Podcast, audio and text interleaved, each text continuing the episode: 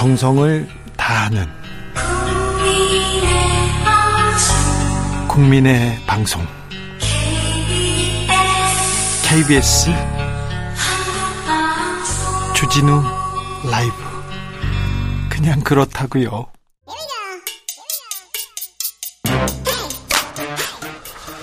뉴스를 향한 진지한 고민 기자들의 수다. 라이브 기자실을 찾은 오늘의 기자는 은지옥이요. 시사인 김은지입니다. 네. 오늘 첫 번째 준비한 뉴스는 외신에서 찾아봤습니다. 네. 이태원 참사의 원인을 외신에서 어떻게 짚고 있는지 살펴봤습니다. 자, 들여다봅시다. 네. 핵심은 인재다. 그러니까 막을 수 있는 사고였다. 라는 것인데요. 예. 뉴욕타임스가 10월 30일 전문가들은 서울에서 할로윈 인파가 몰리는 것은 절대적으로 피할 수 있었다라고 말한다. 라는 제목의 기사를 보도했습니다. 예. 영어로 absolutely avoidable이라고 해서 정말 그대로 피할 수 있었다라는 것들을 강조하고 있는 것인데요. 네. 전문가들의 의견을 전하면서 분명히 피할 수 있는 일이었다라고 하는 것들을 강조하고 있습니다. 예. 코로나19 규제가 풀리면서 수만 명의 젊은이들로 떠들썩했던 이번 할로윈 행사에서 그런 일은 일어나지 않았다. 현장에 배치된 경찰은 130 일곱 명 뿐이었다. 이렇게 네. 지적을 했는데요. 그런 일이라고 하는 것은 앞서서 부산에서 BTS 공연이 있었는데 거기에는 수천 명의 경찰이 있었던 것을 지적한 겁니다. 네. 뿐만 아니라 배치된 경찰도 대부분 성희롱과 절도, 마약 복용 등에 대한 범죄 예방 지시를 받았고 당국의 이런 결정으로 인해서 인적 피해는 분명했다. 이렇게 이야기를 했고요. 또 뉴욕타임스는 경찰도 서울시도 중앙정부도 이 지역의 군중관리 계획을 수립하지 않았다. 라는 것도 지적했습니다. 외신에서는 경찰을 경찰의 문제점 지적했는데 지자체 서울시는 왜 보이지 않았나 이 얘기 계속합니다. 계속합니다. 월스트리트 저널은 더 많이 지적했어요. 네, 그렇습니다. 참사 당일 10만 명 이상이 방문할 거라는 예상이 미리 나왔음에도 대처가 부족했다라고 하면서요. 경찰관 배치 부족, 대규모 인파 밀집 상황의 안전관리 대책 부족 이런 것들을 지적하고 있는데 서울 메트로에 따르면 당일 이태원 방문자 수가 약 13만 명으로 추산되는데 네. 이거는 걸어간 사람, 자기 차로 간 사람들을 제외한 숫자입니다. 그러니까 예. 그 이상이라고 볼 수 있죠. 아, 그렇죠. 예. 또 다른 매체들을 보시면요. 특히나 이제 피해자에게 책임을 떠넘기는 안 된다라는 것들을 강조하고 있는데 가디언에서는 또 이런 참사 발생 원인과 예방 등을 조명한 분석 기사를 냈었는데요. 전적으로 예방 가능했고 예측 가능했으며 피할 수 있었다. 라는 식의 이야기를 하면서 스탬피드라고 하는 단어를 보통 군중의 행동을 묘사할 때 쓰는 표현인데 사람들이 한쪽으로 우르르 몰려 있었다라고 하는 뜻이거든요. 네. 이런 단어들은 그런 피해자에게 책임을 전가할 수 있는 단어이기 때문에 적절하지 않다라는 지적도 했다라고 하는데요. 거의 대부분은 잘못된 계획과 설계, 잘못된 통제, 잘못된 치안 유지, 잘못된 관리에 대한 당국이 책임을 져야 된다. 이런 지적을 했습니다. 네. 하, 아, 외신에서 굉장히 비판적인 아, 우리 정부에 대해서 비판적인 기사가 계속 나오니까 아, 한덕수 총리가 직접 나서서 외신 기자회견을 열었습니다. 네, 어제 긴급 기자회견을 열었는데요. 긴 시간 이어졌습니다. 140분 동안 질의응답들이 있었고 적극적으로 또 외신 기자들이 질문 공세를 이어갔는데요. 주로 했던 질문들을 보시면 주최 측이 없는 행사였다고 해서 과연 방지할 수 없는 참극이었냐, 경찰 책임이 어디까지냐, 초동 조치를 하지 않은 것이 문제였는가 등의 질문들이 있었는데요. 이에 대해서 한 총리는 경찰 조사가 완결되면 투명하고 분명하게 내외신에 밝히겠다 이렇게 답했습니다. 하지만 기자회견 도중에 한 총리가 한 답변을 두고 네. 말장난 논란도 있었는데요. 있었죠. 미국의 한 기자가 젊은 친구들이 그곳에 가 있던 것이 잘못된 것인가, 누구의 잘못도 아닌 것 같은 이런 상황에서 한국 정부 책임의 시작과 끝은 어디라고 보는가? 네. 라고 물었는데요. 이 과정상에서 통역상이 좀 매끄럽지 않아서 좀 문제가 발생했는데 그러자 한 총리가 이렇게 잘 안 들리는 것에 책임져야 할 사람의 첫 번째와 마지막 책임은 뭐냐? 이렇게 되물어보는 장면이 연출되기도 했습니다. 농담하고 농담할 수도 있는데요. 이 지금 이태원 참사 이렇게 중요한 자리에 있는 분이 지금 농담하는 것은 부적절하다 이런 지적이 이어지자 한 총리는 사과했습니다. 아 계속해서 우리 정부에서는 이태원은 사고다. incident 계속 incident 사고였다 사고였다 이렇게 얘기하는데 외신에서는 계속 disaster 재앙이라고 계속 얘기합니다. 외신에서는 실명을 쓰고요. 외신에서는 아, 이 사람이 어떤 꿈을 꿨는데, 이런 꿈을 꿨는데, 이렇게, 아, 안타깝게 별이 됐어요. 이렇게 얘기하는데, 한국에서는요, 계속해서, 뭐, 누구, 어떤 사람 잡아라, 희생양 잡아서, 조선일보, 뭐, 연합뉴스, 죄송합니다. 어,를 비롯한 주요 언론에서 어떤 희생양 누가 잘못했다, 누가 밀어라 했다. 이게 사실과 다른데 누가 밀어라 했다. 이렇게 기사를 써요. 그래 놓고 아니라고 했다. 이렇게 해명했다. 이렇게 또 기사를 씁니다. 그리고 할로윈에 왜 갔어? 계속 이렇게 외국 행사를 외신을 왜곡해 가면서 피해자 탓합니다. 피해자 탓하는 언론, 희생양 찾으려는 우리 언론 참 이런 참사가 있을 때마다 언론의 보도 행태 부끄러운데요. 계속 부끄러운 취재 행태는 이어지고 있습니다. 지금 이렇게 들어가 보세요. 포털 사이트에 가 보세요. 지금 큰 언론사에서 가장 많이 본 이태원 기사가 어떤 건지 진짜 부끄러워서 얘기할 수가 없어요. 얘기할 수가 없어요. 처음에 어 오늘 오늘 그 111 최초 신고자 신고자에 대한 그 기사가 나왔습니다. 기사가 나왔는데 제목이 뭐였냐면요. 그 인터뷰를 직접 하지도 않았어요. 방송 인터뷰를 가져다가 기사를 썼는데 중앙일보를 비롯한 주요 언론에서 아니 시민들이 골목으로 웃고 올라가더라. 웃고 올라가더라. 이렇게 이런 기사가 나왔는데 들여다 보니까 아니 처음에 그 지하철에서 내려서 1번 출구에서 웃으면서 다 올라가 거기 가지 않습니까? 이제 그 친구를 만나려고 약속 장소 가려고 그게 뭐가 잘못됐는지 그걸 보고 어떤 생각을 했는지 소위 낚는다고 하지 않습니까? 아, 우리 보도 행태 조금 생각해 보게 됩니다. 그래서 김현지 기자가 첫 번째 얘기 했습니다. 네, 안타까운데요. 이런 얘기는 계속 하겠습니다. 부끄럽지만 계속 하겠습니다. 우리가 이태원 참사 때문에 눈을 돌리지 못했는데 경북 봉화에서 광산에서 매몰 사고가 있었어요. 네, 오늘로 8일째입니다. 네. 구조 작업이 이뤄지고 있는데 원활하진 않은 상황이거든요. 네. 10월 26일 오후 6시경 발생했던 사건인데 모래와 흙 900톤 가량이 쏟아졌고 여기 지하 190m 지점에서 작업을 하던 조장 A 씨와 보조 작업자 B 씨 둘 다 60대 50대인데 고립이 되었습니다. 고립이 된 지 지금 며칠째인데 네. 아직도 아직도 소식이 안 들립니다. 네, 심지어 당일에 업체가 자체적 구조를 시도하다가 14시간이 지나서야 119에 신고하고 가족들에게 알렸다라고 하는데요. 네. 작업들이 원활하게 되지 않아서 아직도 생사 여부가 확인이 되지 않은 상황이라고 합니다. 그래도 아직 희망은 남아 있습니다. 좀 구조대가 좀 가까이 갔습니까? 네, 오늘 구조 구조 당국이 구출 진입로에 처음으로 도보를 진입해서 수색에 돌입했다 이렇게 밝히긴 했는데요.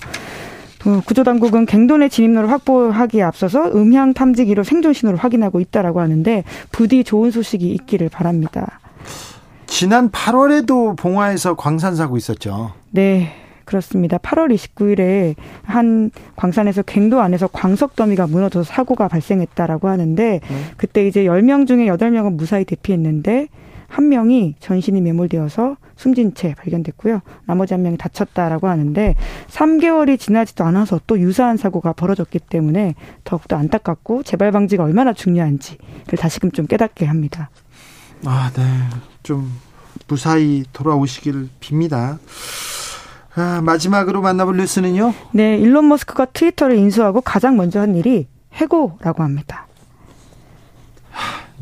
네. 네. 해고가 이어질 거란 전망은 그 전에도 있었어요? 네, 그렇죠. 지난 10월 27일에 이제 약 62조 이상 규모에 달하는 일론 머스크의 테슬라 CEO의 트위터 인수 작업이 있었는데요. 그런 다음에는 가장 먼저 주요 임원진을 해고했습니다.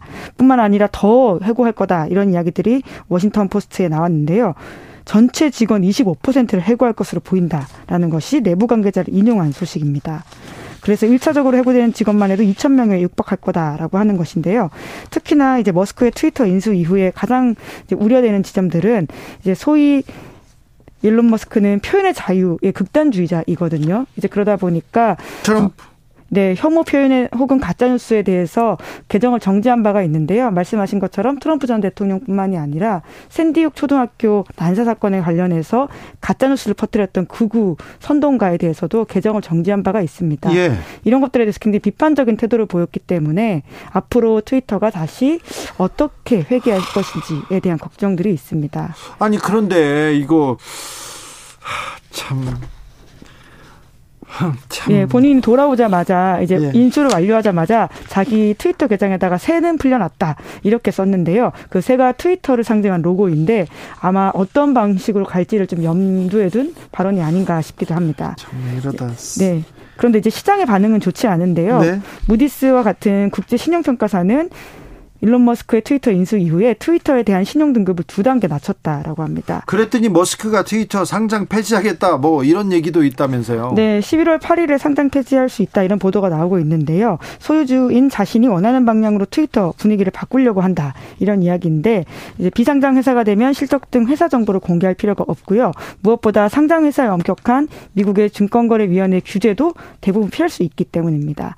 그리고는 이제 여러 가지 면에서 광고주들이 이런 트위터 운영에 대한 비판적인 지점들이 있거든요. 그 사람들 소위 말해서 눈치 안 보고 운영하겠다라고 하면서 유료 계정 값을 올리겠다라는 선포도 했습니다. 아무튼 머스크는 혁명적인 사업가인 거는 맞는데요. 테슬라 그리고 스페이스X 그다음에 하이퍼루비라고 이렇게 자기 공명 열차 같은 미래를 선도하는 사업가 맞는데 그런 거 그것만 하셨으면 좋겠어요. 네. 트윗 글을 안 썼으면 좋겠는데. 네. 공론장에는 굉장히 위험한 선택들을 하고 있어서 그 네. 공론장에 오염될 수 있다라는 걱정이 미국 내에서는 굉장히 크게 나오고 있습니다. 그렇죠. 우크라이나 또 전쟁에도 영향을 미치는데 굉장히 좀 위험한 발언 계속 쏟아내고 있어서 네. 플랫폼이 곧 민주주의이기 때문에 더욱더 걱정되는 것들이 있거든요. 네. 계속 지켜보겠습니다.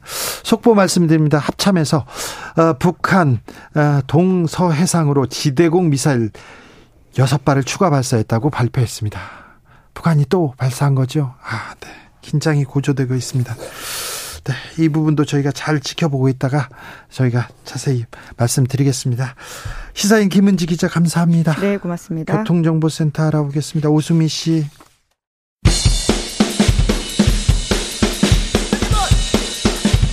이슈 티키타카 시작하겠습니다.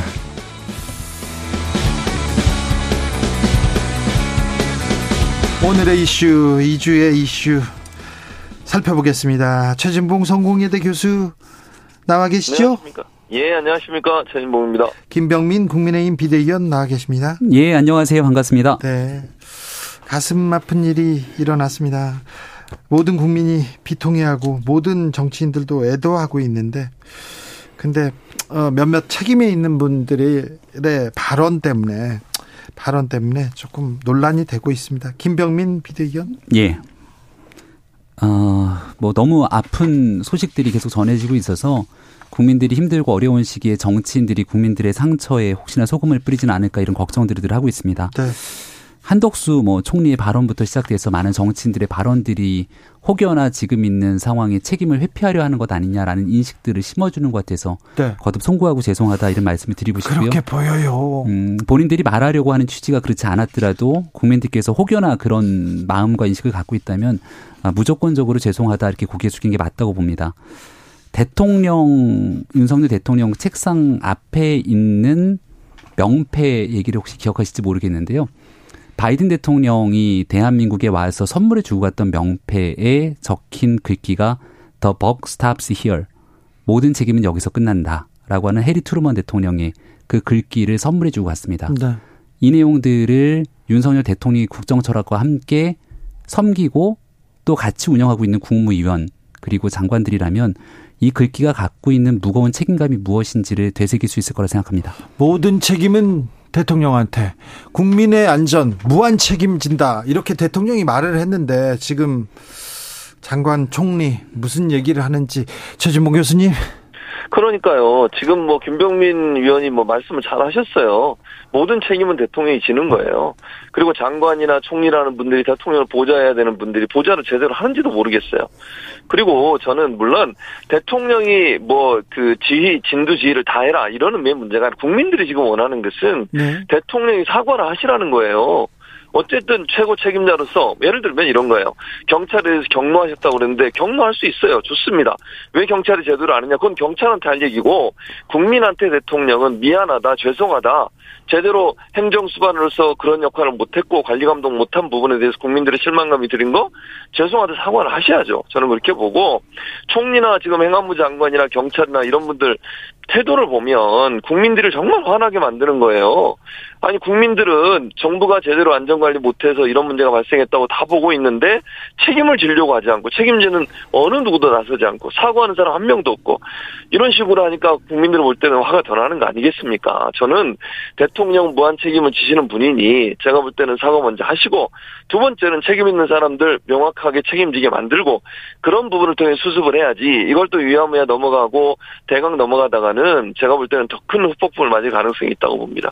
참고로 책임을 회피하려고 하는 사람은 아마 아무도 없을 겁니다. 오늘 아침 국민의힘 비상대책위원회 회의에서 정재석 위원장도 책임을 회피하려 할 사람은 아무도 없을 것이다. 그리고 사건에 관한 원인 규명 분명하게 하고 여기 대해서 책임질 사람과 그리고 두 번 다시 일어나서는 안 되는 재발 방지 대책을 세우겠다 얘기를 한 바 있고요. 일요일 토요일 저녁 밤에 이제 심각한 참사가 일어나는 것 아닙니까? 네. 그리고 일요일 아침 윤석열 대통령 취임 이후 첫 번째 대국민 담화를 통해서 무겁게 고개를 숙인 바 있었고 또 유족들을 만나는 과정에 거듭 죄송하다는 말씀을 드린 바 있죠.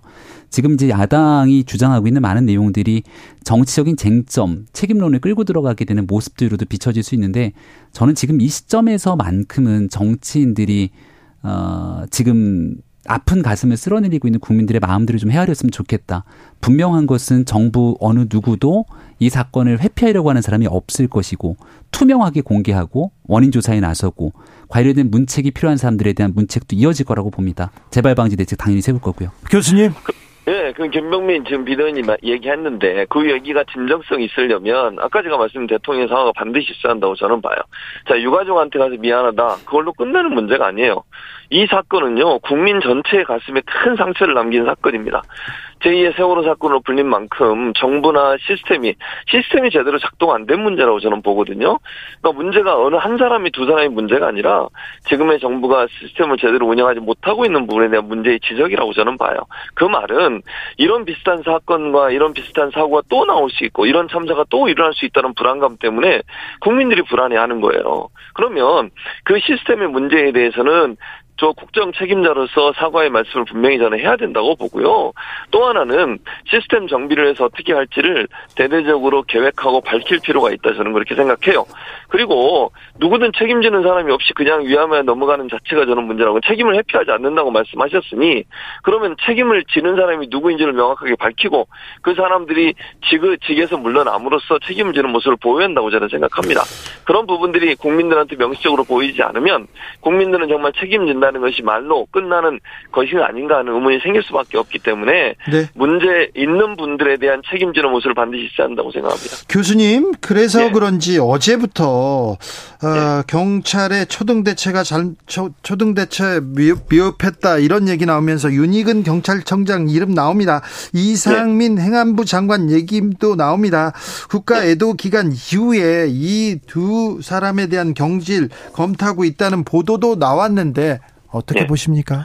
저는 당연히 해야 된다고 생각해요. 아까 말씀드린 것처럼 책임을 지겠다고 했는데 만약에 인사 조치도 안 하고 그냥 또 넘어가잖아요. 또는 반대로 저는 또 우려하는 것 중에 하나가 최근에 보니까 또 경찰의 그 지구대에 있는 분들 이런 분들도 제대로 신고했는데 일일이 대응하지 않은 분들 이런 분들에게 책임을 전가하는 듯한 모습을 보이는 것도 저는 대단히 유감입니다. 네. 물론 그런 분들도 문제가 있다면 지적하고 문제를 바로 잡아야겠죠. 그러나 최종적으로 그들을 지휘하고 통제하고 있는 책임자가 책임을 지지 않는다고 하면 국민들 입장에서는 그건 책임이라고 보지 않을 겁니다. 책임지겠다고 얘기했고 책임을 회피하지 않겠다고 발언을 하셨으면 정말 책임 있는 당국자가 물러나 물러나는 모습을 보이는 것이 국민들에게 정말 이 정부가 뭔가 변화를 시도하고 있다는 그런 사인으로 보여줄 수 있기 때문에 저는 당연히 행안부 장관, 경찰청장 물러나요 총리까지도 저는 책임지는 모습을 보일 필요가 있다고 생각합니다. 일단 112 신고 내역이 이제 어제 오후부터 보도가 되지 않았습니까? 그 경찰에서 정부의 지시가 있었기 때문에 있는 그대로 발표가 됐을 건데요. 과거 같으면 뭔가 불리한 정부의 이슈들 좀 숨기려고 하고 이 내용들을 공개하려고 하면서 여야가 대치 국면을 벌였던 기억들이 나실 겁니다. 근데 이 내용들이 국민들 바라보시기에 어, 당시 경찰의 대처가 너무나 미흡했고 문제가 있었던 상황이 이미 드러났지만 이 내용을 있는 그대로 다 공개하는 것부터 사안에 대해서 책임질 부분을 지고 원인을 규명하겠다는 의지들이 있기 때문에 이런 일들을 하고 있다 저는 이렇게 생각을 하고요. 윤석열 대통령이 이 추모 기간 국가 애도 기간에 지금 도어 스태핑을 하지 않고 있습니다. 네, 이 국가 애도 기간이 끝나게 되면 어떤 방식으로든지 간에 국민께 도어 스태핑이든 입장을 밝히지 않겠습니까?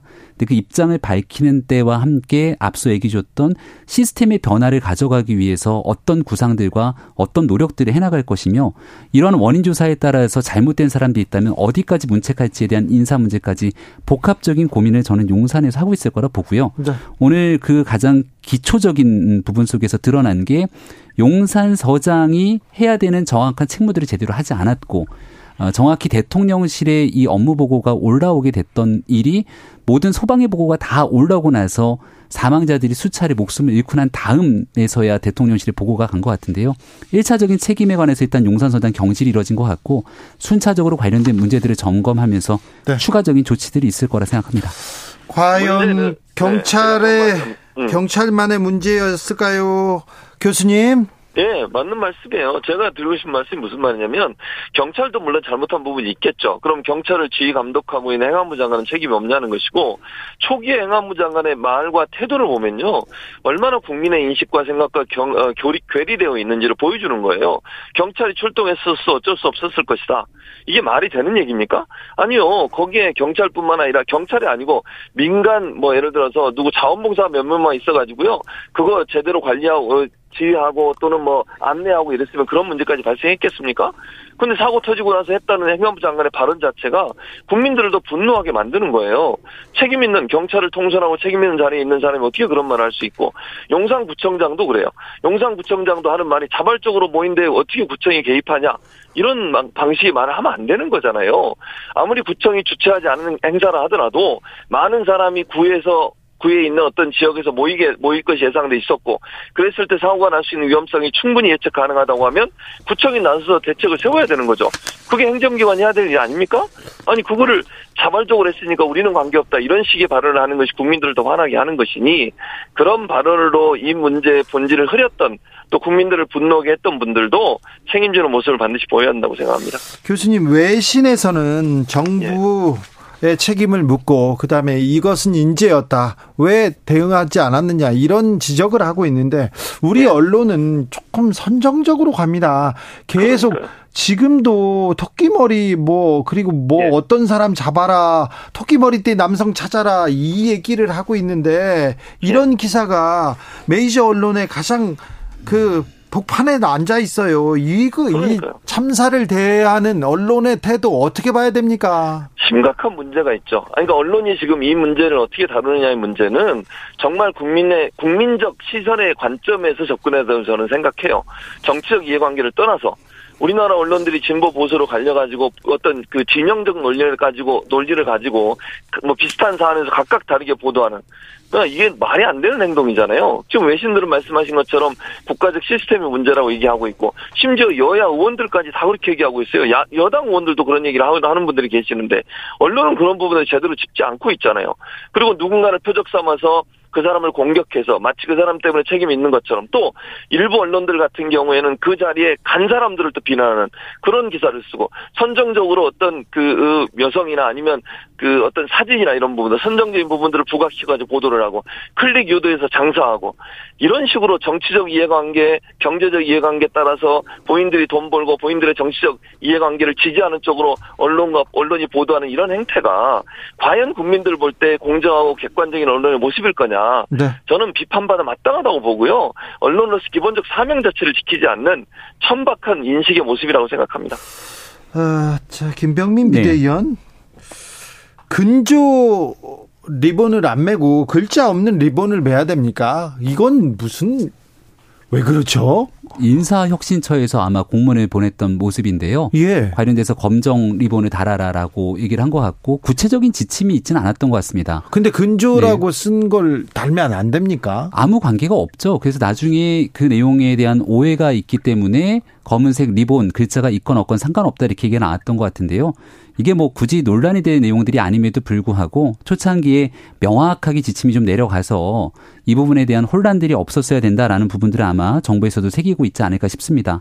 지금 뭐 교수님께서도 여러 말씀을 주셨습니다마는 이런저런 감론 을박을 을박을 버리는 것도 중요합니다만 음, 두 번 다시 이런 일들이 벌어지지 않기 위한 고민의 시간들도 필요하지 않습니까?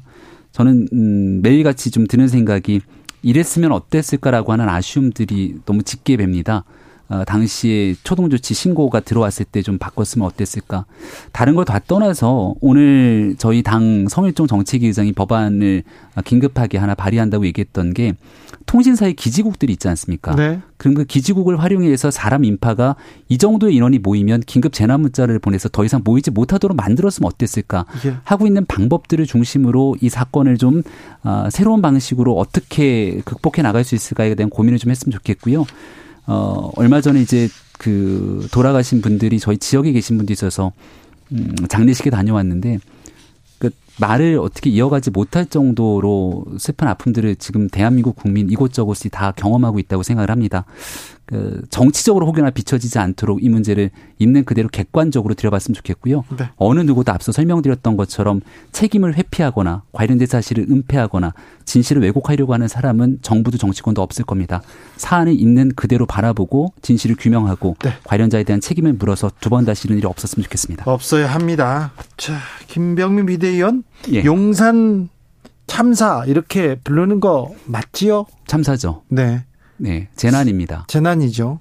이태원 사고 왜 그런데 계속 사고라고 부를까요? 그 법률적인 용어나 행정적인 용어를 가지고 지금 아마 이야기를 하는 게 아닌가 싶은데 그 재난 및 안전관리의 기본법에 따른 사회 재난, 이 사회 재난을 사고로 규정하니까 여기에 대한 피해자를 사망자, 실종자, 부상자로 나눈다라고 네. 하는 기준 속에서 자꾸 이런 용어들을 쓰는 것 같은데 네. 법률적인 용어는 법률적인 용어더라도 전체적으로 국민들이 보기에 느끼는 감정 그대로 저는 표현하는 상황들도 고려할 필요가 있다고 생각을 합니다. 근조 리본 관련해서 이번처럼 논란이 된 거는 처음인 것 같아요. 변종수님께 교수님께서 리본 지침이 있었어요.